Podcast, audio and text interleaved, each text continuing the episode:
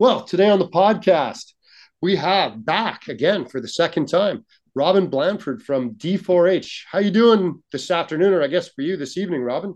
It's evening. Yeah, I'm in Dublin, Ireland. Uh, good evening, Mark. How you doing? All good here. I'm just just back from uh, visiting Virgin Islands search and rescue in the Caribbean. Oh, that must have been uh, a tough, tough go, eh? it, it, was incredible. Um, we do. They they just became uh, D4H users for a decade, and so we decided to use them. And you can't be far off that now, but um, we we we decided to to host our annual gathering there, which is where we get the entire crew of D4H. Is just about nearly about twenty of us now, uh, in one location once a year, and so we had the hard job of chartering yachts in the British Virgin Islands and sailing around for a few days and going to visit their lifeboat stations and doing some uh, joint joint training scenarios where they came and set up some injuries and things for them to come on board our, our yacht. Um, uh, and so the, our team could see how they work and what goes on. It was it was fantastic. Yeah, that's wild. I mean, I'd like to talk to you a bit about D4H stuff, but obviously I'd chat a little bit about the uh, lifeboat or uh, Coast Guard or whatever they're termed down there in the Virgin Islands would be pretty interesting as well. And you say they've been on D4H for a decade. They're a decade now, yeah. Um, so they they were looking for a, a, platform to manage all of their incident records, all their training, all their equipment. And we found the original emails going back 10 years ago where they they came in and and uh, took a trial of our software. And so it was uh, I remember them coming in thinking, wow, that's that's pretty remote usage of it. Um, and then when we went there, it really was. I mean, these guys are operating out of uh, on the island of Tortola. It's a, a small island, small population, um, and they, they provide an incredibly professional service as volunteers. So probably about 100, 200 people across their two two lifeboat stations. Incredible boats. It's it's modeled on on so the International Maritime Rescue Federation standards. Uh, and they, and they provide an incredible res- rescue service to the islanders and sailors in the Caribbean there. Well, that's wild. And um, now you say like they're on the island. So like, what kind of boats are they running? Like, what are like are they comparable to a North American or a European kind of model, or are they doing something completely yeah. on their own? Um, the, so I mean, it's a standard hull. I think it was a Baltic 1000, so it was 11. I think it was an 11 meter rib with, I'm gonna say twin 400s. I may have that wrong. Um, it was a, a really nice, really nice boat. Their newer boat again in Virgin Gorda, which is another another smaller island, is is even more impressive again. Um, but they're yeah, they're they're kind of rigid inflatable boats with with outboard engines, but they're they're big boats. They carry uh, helm, second helm, for coxswain and helm, and uh, two medics, and they they go out like an ambulance on the water to to the thousands of sort of charter boats and and yachts out in the Caribbean around their area. So, are they both rescue and medical? Then, are they putting rescue swimmers yeah. like into the water? Um, and, they, know, I'd, I'd say they try and avoid. I'd, I'd say they avoid getting in the water where they can, but uh, okay. they, they they send the boat out. Yeah, they go out in the boat. There's no helicopter. The only helicopter near them, there's one in the U.S. Virgin Islands, which is the the next nearest. So they're really there's no aviation rescue at all. There, it's just boat, and they're busy. They do, I think they said they do 300 plus calls a year, of which about about 80 the boat actually gets 80 to 120 the boat actually gets wet so they actually launch the boat um, but that's volunteers leave, leaving their jobs and going but they run it as an EMT service as well. So they've qualified EMTs on board. Um, and it, it's a serious service considering, you know, the island only operates two ambulances in total. Um, they've got, I think they said they've 78 EMTs who volunteer on the lifeboat with them. So they, they have a considerable resource base there uh, to provide rescue services. It, it was extremely impressive. Well, that's wild too, because I mean, with only two ambulances on the island, they have two boats. I mean, they're batting one for one on that. yeah. And uh, they say when they, they request an ambulance, they often don't get it because it's busy. And uh, yeah, they'll they'll when they when the when the casualty comes in in the boat, they'll just drive them to the hospital themselves, continue care themselves because the yeah, it's it's that kind of place, island life. Um, everything everything moves slow as we as we we experienced when we were there. It's a different pace of life. Well, I mean, even that, to be fair, I live in the third largest metropolitan area. Well, I don't live there anymore, but I work in the third largest metropolitan area in Canada.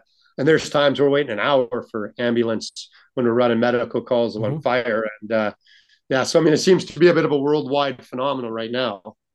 For sure. And I was just looking, Robin, you say that, you know, they've been on there a decade. Our oldest report goes back to 2008 in D4H. Nice. So I think one of the originals there. yeah, yeah. Well, D4H is 15 years old this year. Uh, so you're closing in on that. They're pretty close. Oh, there you go. Yeah. And I mean, that's, I guess, why we wanted to have this chat with you. So, a bit of a segue into it. I also volunteer with search and rescue up where I live in the interior of British Columbia. And BC SAR is on, BC Search and Rescue, BC SAR is on the D4H platform. And I was doing a program up in a place called Kimberley, a little ski town up in the Canadian, you know, southern Canadian Rockies kind of thing, in the uh, off of Highway Three. And I'd never seen your incident management parts of D4H before. I mean, I obviously I use it with SAR, and we have certain aspects of it. We use it with Ronin, we have certain aspects of it. And they pulled out this incident management suite on this program that I was taking, and I was I was actually like, hey, you know, I've been I've been dabbling with this for a while. What is this? And uh, that kind of led to that conversation, that call with you to have you back on the podcast and maybe just kind of talk that out. Like, what is that incident management suite? Yeah, absolutely. So uh, about eight nine years ago, we noticed that people started using our incident reporting tool on during an incident. So they were filling in they're filling in their paperwork effectively in real time before going home. And that's all well and good to do. But if you have two users doing it, you're overriding each other. You know, so you're you're saving on top of each other. It's like both editing a Word document and and then have, getting out of date. So we thought let's build a tool for collaborative editing. And that turned into let's build a tool that will help manage an incident. And that stepped all the way up into a full now emergency management platform that helps step a team through a structured response to an incident. So what happens in this? You, you have a couple of different modes within it. You've you've both full incident management mode, or you've got a control room mode. Um, the control room is for in like a twenty four seven control room, and we've lots around the world. Lots of different rescue organizations use that, whether they're private facilities, kind of a mix of of, of rescue, security, medical, uh, through to national coast guards use it. You'll see some of the video recordings on YouTube of, of us doing work with with Coast Guard New Zealand, for example. But uh, this is a full control room facility that you can escalate incidents up into incident management, which is what you you would have seen. Incident management helps you uh, really have a, a, a cloud based solution. So that's from your web browser or through the mobile apps, where you can sign in remotely or while you're together on, on scene scene and record notes and information together. So we step people through de- defining a really clear situation. What are you dealing with? And that form may be a ICS 201 if you're doing ICS, or maybe your own version of that, but a very clear situation report. What is it we're doing? What are we dealing with? What are our objectives? And everybody can see as you type, as you go. The whole platform has an audit trail, so it's capturing every version change, who contributed what information at any time, and that really forms the basis of your after action report too as you keep going through that, you know, you've defined the situation. What's next best practice is to look at the roles that you need to resolve the situation and then start applying resources into those roles for each of the assignments you've come up with. So we we really step people through a very structured response to an incident, and it comes with all those map uh, tools around like mapping, GIS tools, um, all the log chronological logging. You know, easy to share situation reports or any other form, all your ICS forms and your incident action plan as PDFs or by email. You can create public links to share with other agencies. It's a it's a highly adaptable tool. A couple questions with that. Like I know in North America we use the ICS system, obviously. Um, is that worldwide being used now, or is I mean I know Britain used no, to be a gold, silver, bronze system exactly, or whatever. Yeah, yeah, I, I, I so I would say that uh, we see a mix around the world. So and there's kind of adaptations of it. Australia, you're getting the Australian Incident Management System, AIMS. New Zealand, you're getting the Coordinated Incident Management System, CIMS. Um, and each other countries that are well developed have tend to have their own form of that. And as you said, gold, silver, bronze command in the UK.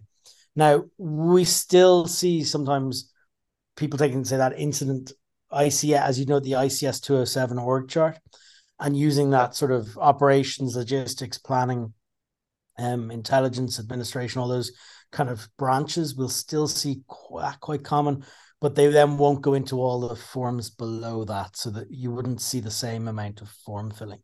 And and ICS in itself is quite interesting. You know, it was developed around paper and it's structured around pages of paper.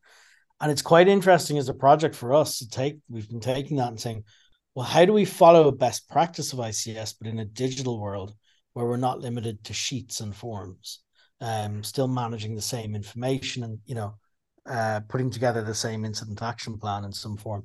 So it's, it's, it's a very interesting proposition that versus just replicating paperwork. So, can you expand into that a little bit? Like, I mean, most of the listeners on this side of the pond will understand the ICS system and understand the paper based system. I mean, mm-hmm. even when I deployed this summer to wildfires as a city firefighter to uh, the wildland side, you know, it's all paperwork. Like I'm handing in D- daily time reports every day. I'm getting a written IAP out to me every day. I'm signing in mm-hmm. on, you know, cards and putting them in. So, I mean, can you kind of elaborate on when you say that you're you're taking this and making it digital based? Yeah, I mean, a, a good example of that is let's take the 214 form, so your activity log. And so that'd be typically two columns, t- your date of the top of the page and a time column, and then a, a what you know significant event or activity or decision was made. Um, if you were doing that digitally, you'd have something closer to WhatsApp, right? Where you can just type in a message at the bottom, really easy, press post, press post, press post. It would be automatically time stamping. And that's you as an individual contributor. But if you're the incident commander, you've got 214s coming from everywhere. So not only should you see them in real time, so you shouldn't be waiting until the page is submitted at the end of the day. You should be seeing them chronologically. So as anyone's posting their updates, you're getting this combined view of all 214 posts in a on a screen and we call that our our updates log so you're you're getting that from everyone on every activity um, and then we also allow you to tag those posts against different entities so uh, let's say for example you're doing rapid rapid damage assessments which um, i think we've it's possibly just gone live today on our blog as a is an overview of your guys vancouver task force one uh, and how they did rapid damage assessments in the wildfires recently there in BC SARA using incident man- or D4H incident management. Um, yeah, they so, were actually right beside us. We were doing the firefight, and they came through after for those homes that uh, we, that we. So yeah. I, I was next to them. Yeah, I know what you're talking about. Sorry, carry on. No, so all the guys there with their mobile phones out, they're driving around in vehicles trying to map all the damage and housing. That was all being done through D4H, and I think that case study has just gone on our blog today.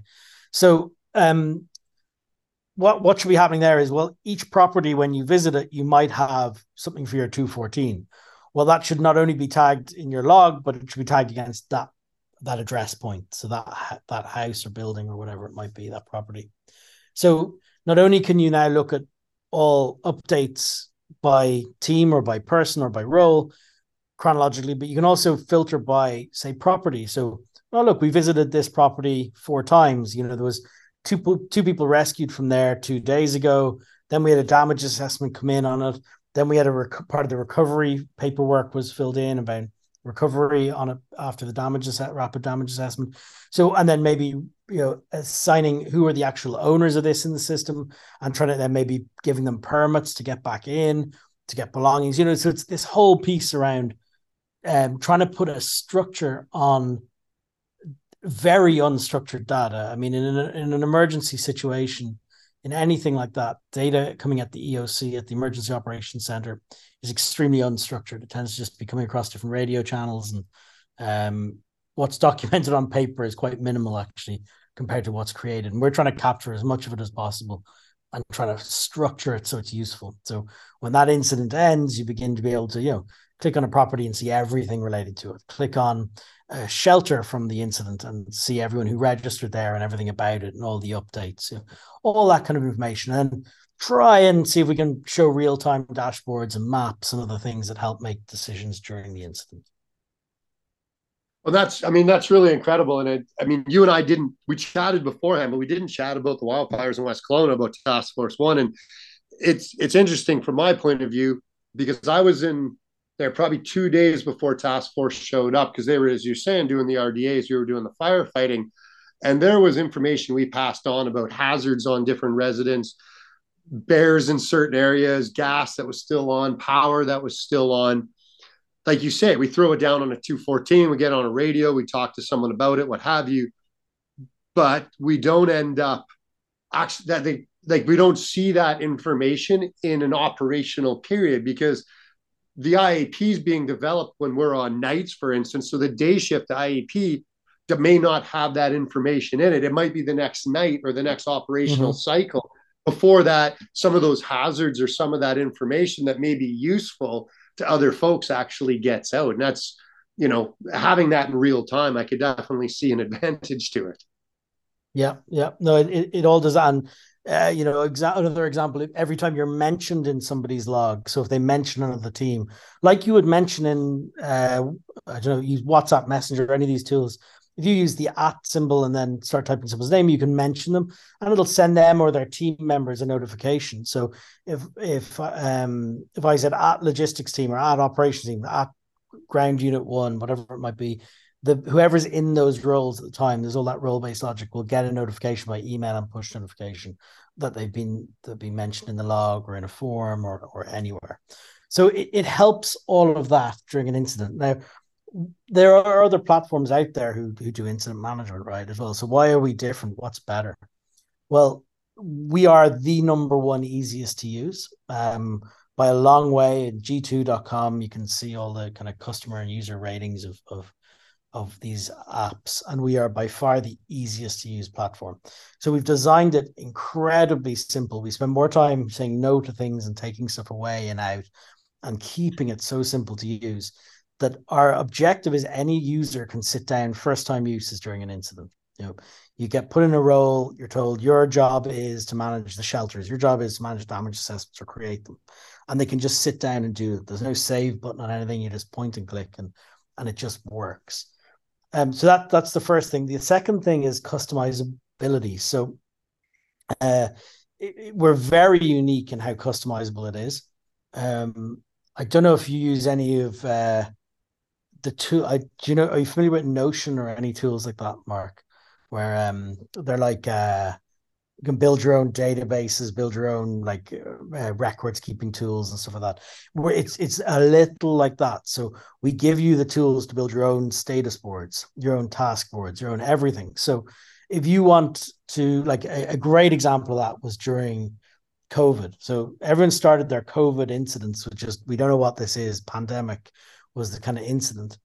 And then they started having to build boards to capture this. Okay, now we need to track staff who are out. Now we need, okay, now we've got a vaccine, we need vaccine vaccine distribution centers.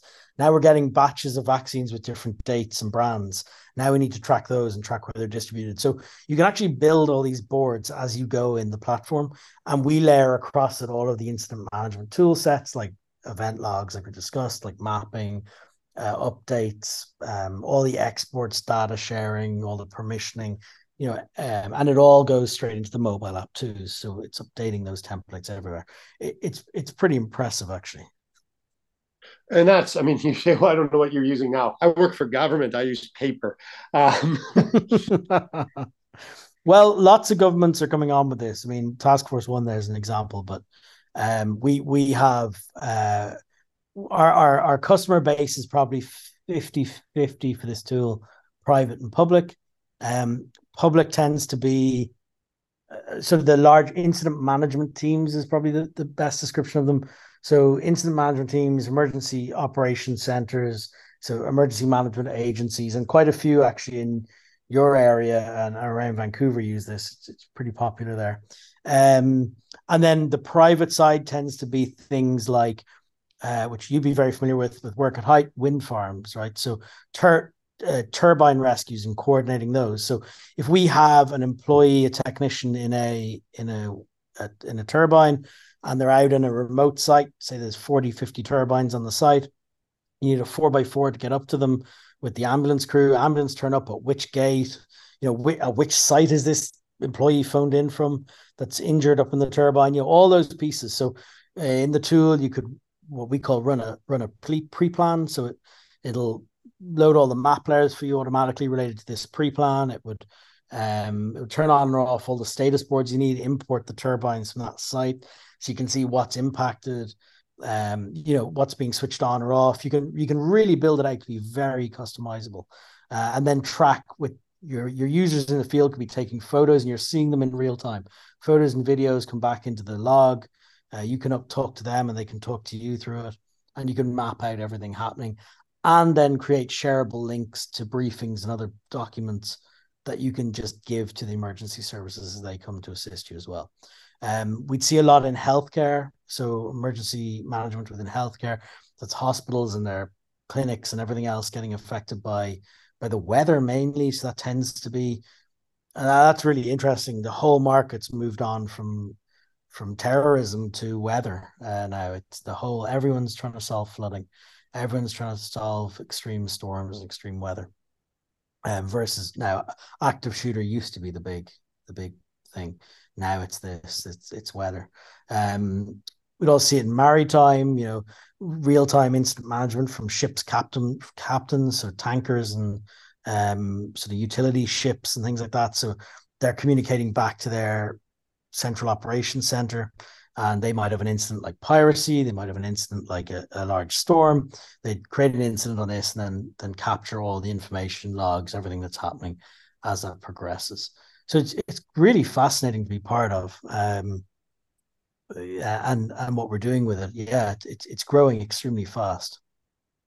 Well, and it's wild because you just mentioned some stuff. I mean, we obviously talked about the wildfires, and I obviously had some insight into more along the lines of what was going on with that. But when you talk about stuff like wind farms and shipping and stuff, so it sounds almost like this isn't just incident management, but it's also allowing private companies some access to make sure, you know, in business continuity, they may be able to forecast things that are coming to them or the duration of events that are going to be in order to, you know, be able to get their business back up and running or insulate their business from a coming threat, whatever that may be. Mm-hmm. Yep. Yeah, a hundred percent. Um, and, and so they, they would start an incident to track something. So, for example, there's this kind of whole monitoring mode, and that's the control room piece I, I alluded to at the start. So we may start an incident just to monitor a large storm that's forecast. And you can turn on all the storm layers and weather maps and rain radars and wind strengths and all that kind of crap. Uh, and see all your facilities mapped out with that and say, okay, how is this going to impact us? What are we going to evacuate? What are we going to do? What's been affected? And, and it steps them through the whole response to that all the way through to, to the recovery phase as well.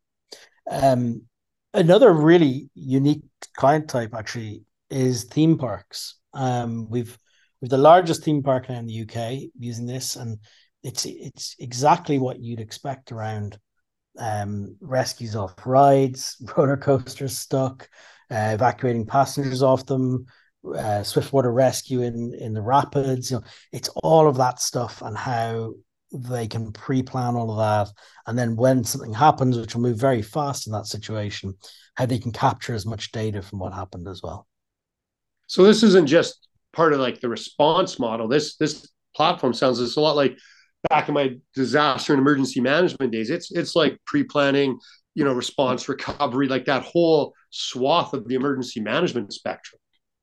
Yep exactly yep. All that pre-plan building. Oh, that's wild. Yeah, like I said, I I you know just kind of ran into it and saw, and then obviously it was being used hand in hand next to me, where you know we're running old school 214s and putting in DTRs and everything else every day, old school, and Task Force One, which is working on the same streets I am, is putting it all in digitally. So that's actually quite amusing. yep, there you go. Uh, one of the really nice features just launched last month is what we call extension packs. And so that would allow, well, say, for example, Task Force One to create an extension pack themselves, which is a downloadable file, a pack file that that they can give to anybody and share their configuration. So, like I described, you can build all your own boards. They're a little bit like databases, if you imagine in this, and all the relationships between them. So you might have a mass casualty board, a hospitals board, an ambulances board, um, and then you know family board and all that. And so you're creating relationships between all these things in the software. Um, so you can take that configuration you've built, custom configuration, you can create an extension pack and you can just email the file to anyone. Anyone else can install that extension back and they've got your whole tool set. So we're seeing a lot of that flying around now. It's extremely popular in New Zealand where we're um, really the the main solution down there for emergency management now. And we see them all creating extension packs and sharing them widely. And we, we keep seeing the same stuff coming up in each account. It's fantastic. That is pretty wild. Um, what else have you got on the go since the last time we've chatted? I know there was some updates to the equipment end of uh, D4H. Mm, yeah, so so there's there's some really nice pieces now where you can. I think we we, we were mentioning before you can you can use RFID, QR codes, or barcodes, anything, uh, no problem. Um, and you can now, when you start an incident, whether it's an incident management or just creating a holding incident and incident reporting, you can now sign equipment out to that incident. So you can just scan QR codes or NFC tags or anything leaving the truck. So you scan them as the items go out, and it starts a timer or adds quantity to consumables.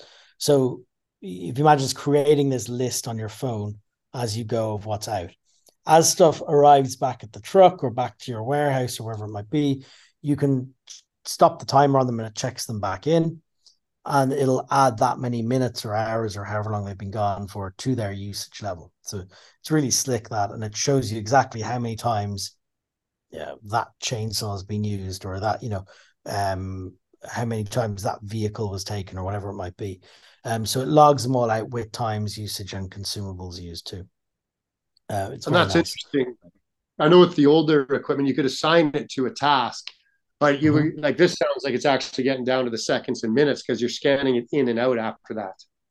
Yeah, exactly. Yeah, yeah. So it, will it, it's out and in at the back of a truck or at a warehouse door. So so that that's a nice little add-on. Um, you can also move scan to a destination now, so you can take a piece of equipment. So scan a piece of equipment, press move on the app, and then scan another item of equipment, and it'll move it into that item of equipment in the database. So you can kind of scan twice to, to move something. Um, that's also pretty cool. There's a whole update coming to the inspections piece as well. We're moving from just a, at the moment, you might be familiar if you had, say, an inspection called rope inspection, and you know, it was monthly rope inspection. And you might say, okay, okay, okay, okay, not okay, okay, you know, down through your operational and serviceable, needs repair, etc. It's actually modeled quite closely off the Petzl forms at the moment, is how it's done. Well, that's moving to checklist, so a step of a stepped checklist. So you would select the rope and then say, is it free from this? Is it, you know, any damage? Is there this? Is it clean? And so you're saying yes to all these little steps before the end. You can put in any comments, take any photos, and then pass or fail the inspection. So that's going to give a lot more granularity to those inspection sheets. Wow, no, that's that's quite exciting too because I know we end up putting a lot of stuff into our notes section just for those little odds and ends. If you know a piece of a piece is broken, sort of thing, right? It may not be out of service, yeah. but it it may be you know damaged but still usable, and we're waiting on parts, which is a common theme these days, it seems. Yeah. Um, so, a couple other. Sorry, go ahead. No, no, go go for it. I was going to say, is there? Uh, I have a couple other quick questions, and I I didn't prompt you on these, and I know you just got off a plane, so I'll be I'll be gentle with those. But before I get into those, um, is there anything else with D4H that's up and new? That uh, I mean, obviously, I'm missing a, a few things myself, but uh, you know, and that has come out that uh, we should know about. I I, th- I think a, a lot of what we've been working on for the last I'll say six months has been related around security standards. It's all quite boring to end users, but just know that your data gets safer and safer. We're, we're adding layers and levels and standards and, and all sorts of things there. So we've just been certified ISO 27001, which is a, a, a big step for us in formalizing all of our information security. Um, so uh, that is where a lot of the focus has been over the last six months, which is a little boring for end users, but a good thing. And um, we've also done a huge amount of work for canine teams. We have a lot of police canine units, a lot of SWAT teams, bomb squads. All these guys are using canines for different things. And we've done a lot of work on helping them track all the canine attendance, training, experience, um, you know, everything around that and their profiles. Um, so yeah, it's it, it, it it's been an interesting uh, period of time. That sounds really wild. And I mean, I can understand the whole security end. I mean, from an end user point of view, it's like, hey, can you prove to me my dad is safe? And you go, blah, blah, blah. I'm like, oh, I'm quite satisfied. but that blah, blah, blah is probably like two years worth of work. Exactly. Yeah. Yeah. And external audits and, and all sorts of stuff. So, yeah, we, I think we, we've done very well on that. And our, our sort of ethos on it is to be as transparent as possible. So we have a whole status.d4h.com now that tells you every single second of downtime, any incidents we've had. It's it's a full transparent log of how we're doing. Oh, and I mean, like I said, we've been using this since 08. We might email you folks once a year with a question. Like if we like mm-hmm. we've broken something or whatever. And generally it's because we haven't read the updates. there's, there's a new uh, knowledge base launched as well this year, which uh, if now if you press that question mark on the top bar, um, it opens up a little pop up. It's an integrated knowledge base, and it actually suggests you articles to the page you're on. So if you're on the edited equipment page on your screen, you press that little question mark, it'll bring up the knowledge base pages for editing equipment and suggest what you should read. Right on. So the two questions I didn't really prompt you on, like I said, I'll be gentle because I know you just got off a plane from the, my side of the pond, basically. But uh, how is do you do anything with AI, or do you see AI affecting this industry, like the emergency management end of this in the future? Yeah, good question. Yes, and yes. Um, so we have started AI discussions internally. We purposefully delayed them because we didn't want to be in the gold rush at the start because a lot of that stuff is already being backtracked on. Uh, we want to just let it settle, and it's starting to settle now a little bit. So initial initial tests with some of the publicly available um, AI tools are very promising. Uh, we've fed into them some publicly available incident after action reports and other things to see what it could learn. And it's quite interesting in, in the suggestions it comes up with. It's pretty good. Uh, we've started doing a we've started doing some initial product spec around looking at how will AI kill our product rather than trying to just jam AI in for the sake of it. Um, I don't see us doing things like helping you write a helping you suggest content to put in a part of your forum or or things like that. I think where it'll be helpful is where you sort of say, "Hey, I'm not sure here. Suggestions," and and you're able to hit a button and it's here's five tasks you could consider you know here's um here's what you saw last time here's what happened next the last time with these sort of prompts and guides for for incident commanders rather than it trying to take over and and AI, you'll get an AI written plan, which then all you can do is feed your AI written plan back into AI to learn again from itself. So um, we think it's probably going to be closer to making suggestions and and prompts and using past past data that you've actually created and the decisions you've made and the timelines of those things and how those things bore out to help you on the next one. So more like an aid memoir, and like you say, being able to grab that past data that you might have forgotten about, and yeah, be able to come highly customized to your history. So rather than being generic. So for example, um, uh, I'll make make up an example, but um, nor, you know normally around 6 p.m you you uh, turned on generators you know for lighting. You know like so like where it's actually it's looking at what happened on past incidents and saying consider you've not mentioned flood lighting yet today. Consider floodlighting you normally do around this time. You know so it, it's that kind of like prompting people around this is what you do this is what was good this is what you said was bad. And we're hoping across our product suite where you've we've also got the incident reports for people which is the old after action report and all the follow-up tasks they did that we can actually learn of where they felt they needed to improve and teach it that as well and start to bring drive that into the decision making.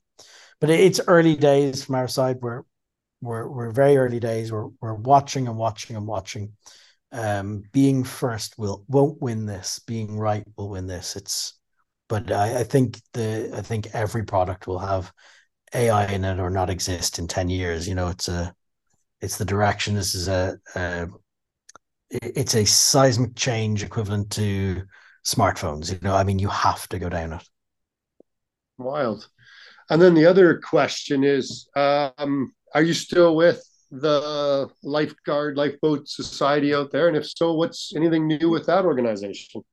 Yeah i'm i'm i'm deputy officer in charge as a volunteer um, of the coast guard irish coast guard in the howth harbor base. So um, we're a sea cliff rescue unit and we uh, we provide large largely sea cliff rescue. We do have boats um, we're we're we're partnered up very closely with a local uh, lifeboat, the RNLI. So that's the like a, a charity who provide life saving services by boat. So we work very closely with them, as we do with our Coast Guard helicopters, um, the police, they're called the Gardaí here, uh, and and fire service. And I, I think uh, it, uh, very much a team effort. So our our speciality is is in sea cliff rescue. So um, going trying to approach a casualty from the top while while the others come from the sea or or other means.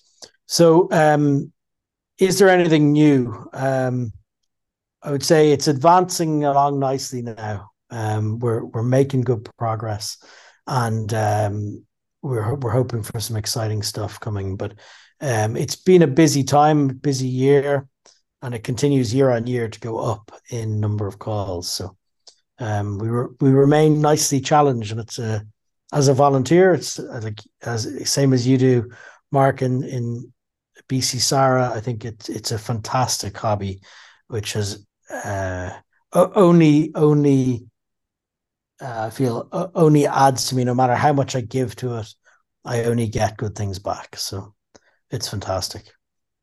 Yeah, I mean, volunteering with some rescue organizations is always it's fun. It's like-minded people, and they're good skill sets, and you know, really unpaid professional people that are out there.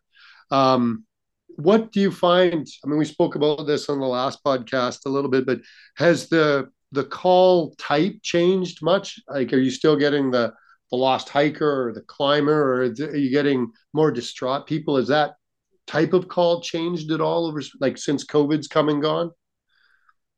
Yeah, I, I think I mean a lot of our calls, we're in an urban setting. We're on the we're on the coast with large sea cliffs. So uh, you know, eight, 70, 80 meter sea cliffs in places, um, 25 minutes from the city center. So we get a, we get a huge number of despondents, self harming. Uh, they they come out and unfortunately decide to end their life by by jumping off the cliffs. Now that is either somebody stuck crag fast, so they're they've they're still conscious and they, they can't get themselves out from where they have, so they land in gorse or heather bushes or, or some sort of vegetation and they're stuck there and the, people somebody hears them calling for help or unfortunately it can be a body recovery in, from a very awkward position in like boulder fields at the bottom at the high tide line. Um so and it's all rope access to do that. And we probably do we do about 140 calls for our unit a year so we're out we're normally out twice a week with something now not all of those are are are, are self-harm but uh, it, it's a high percent um we're seeing now I I would I would say we thought during COVID we'd see a wave of of a change of incident type, and during COVID it was all just new people in the environment. So the COVID callouts were all either I don't normally walk the beach, but I do now because there's nothing else to do, and they're getting caught by the tide. Um, you know, all that kind of stuff. I've taken up a new sport, outdoor sport, or you know, what swimming, sea swimming, and all the kite surfing, and all these kind of things. So that was kind of the the blip during COVID was was kind of people getting themselves in difficulty. And I think the self harms from that are now only coming now. So um, as the world sort of returns back to normality, people have found that they they haven't found their um, you know find themselves again, and and self harm like that is a long, slow path, and and um, that's what we're beginning to see now, where where um, mental mental health issues of people are are starting to to you know um, come through now from COVID would be our our description. So yeah, it's a it's a complete mix of things, but it, it's a very rewarding role to play, um, and and I massively enjoy it. Um, massively enjoy being able to be part of the emergency services without having to do it as my full time full time position. No, that's fair enough, and I mean just from our side of the pond, we're seeing a lot of the mental health issues as well. And that's why I asked that question specifically, mm. both in SAR and then, you know, obviously I work fire uh, full time as a profession. And, and both of those organizations, we're seeing more and more of, uh, of that type of mental health yeah. issue that's coming into the call now. We've done more, uh, what we describe as interventions. Actually, it's using the Canadian um, ASIST, I think is the Canadian program uh, applied suicide intervention techniques, something like that. Um, That's the training training we have, and we've done more. We've done more of those interventions where the person's sitting on the cliff edge, standing on the cliff edge, uh, but still alive and talking to us or the police. We've had more of those recently than ever before, um, where, uh, that have been successful actually um, interventions, which is which is great too. Yeah, I mean that's the goal, and I mean at least there, I think maybe you get a little bit of peace. Problem where I work is there's a lot of bridges, and it causes traffic jams, and people would rather mm. see people jump than be late for dinner. yeah, yeah. So, um, but I think uh, that's everything. I've had you on for uh, a little longer than I said I would, uh, but I appreciate all the new information that just came out. Well, I, I love these chats with you. I think they're great. Um, I'd say if people want more info, my LinkedIn is fantastic. Like, add me on LinkedIn. Love getting LinkedIn connections. So just say hi from the podcast or anything like that, and uh, absolutely accept your connection. Uh, fantastic to talk to people. You reach me personally. I'm the, the CEO and founder of D4H. Uh, or if you want to go through usual channels, d4h.com, and you know, get a brochure or whatever you'd like to do, or get a trial of it, and if people want to see it. Right on. Um, yeah, so LinkedIn and yeah, through the website to get a hold of you. Perfect. Well, thank you very much for coming on, and uh, we will chat again soon. Great, excellent. Thanks again, Mark. Always enjoy it.